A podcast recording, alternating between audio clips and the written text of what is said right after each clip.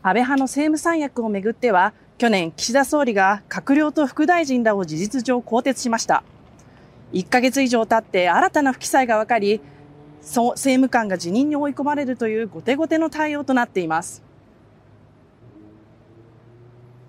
複数の政府与党関係者によると、自民党安倍派に所属する加藤隆翔国交大臣政務官と小森拓夫総務大臣政務官が新たに政治資金収支報告書への不記載があったとして辞任することが固まりました。林官房長官は会見で2人から G が伝えられたと明らかにしました。安倍派幹部によりますと、安倍派は今日午前、総務省に収支報告書の訂正を届け出る予定で、この2人も訂正対象になるということです。安倍派の政務三役をめぐっては、去年12月に閣僚と副大臣らが事実上の更迭となった一方で、政務官については安倍派内から反発が出て大半が留任していました。しかし、今回新たに2人の辞任が固まったことについて、自民党内からも対応が後手後手だと批判する声が上がっています。やはり、えー自民党に自助能力はない。自らその、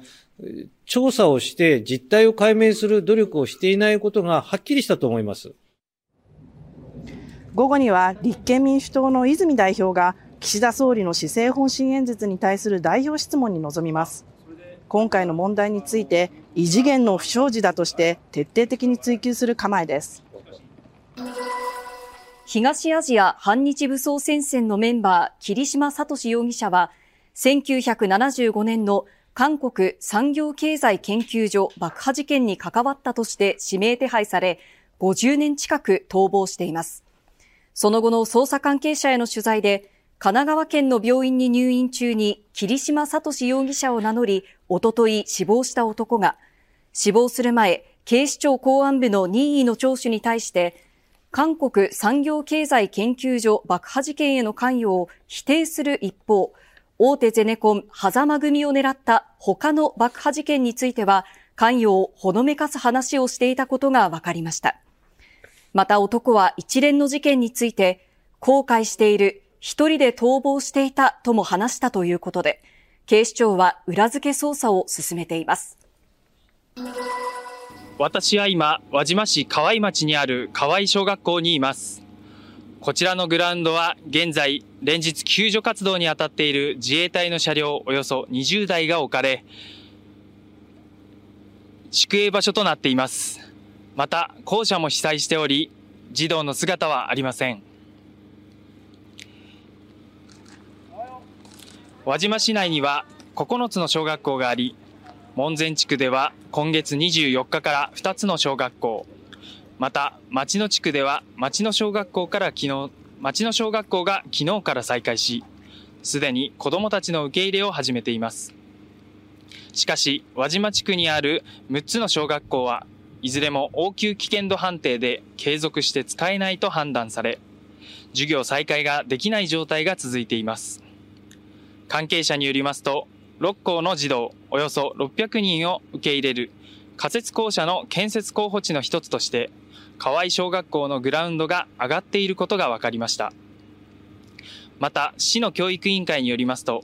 これらの児童については来月6日から輪島高校の校舎を使って授業を再開するということです。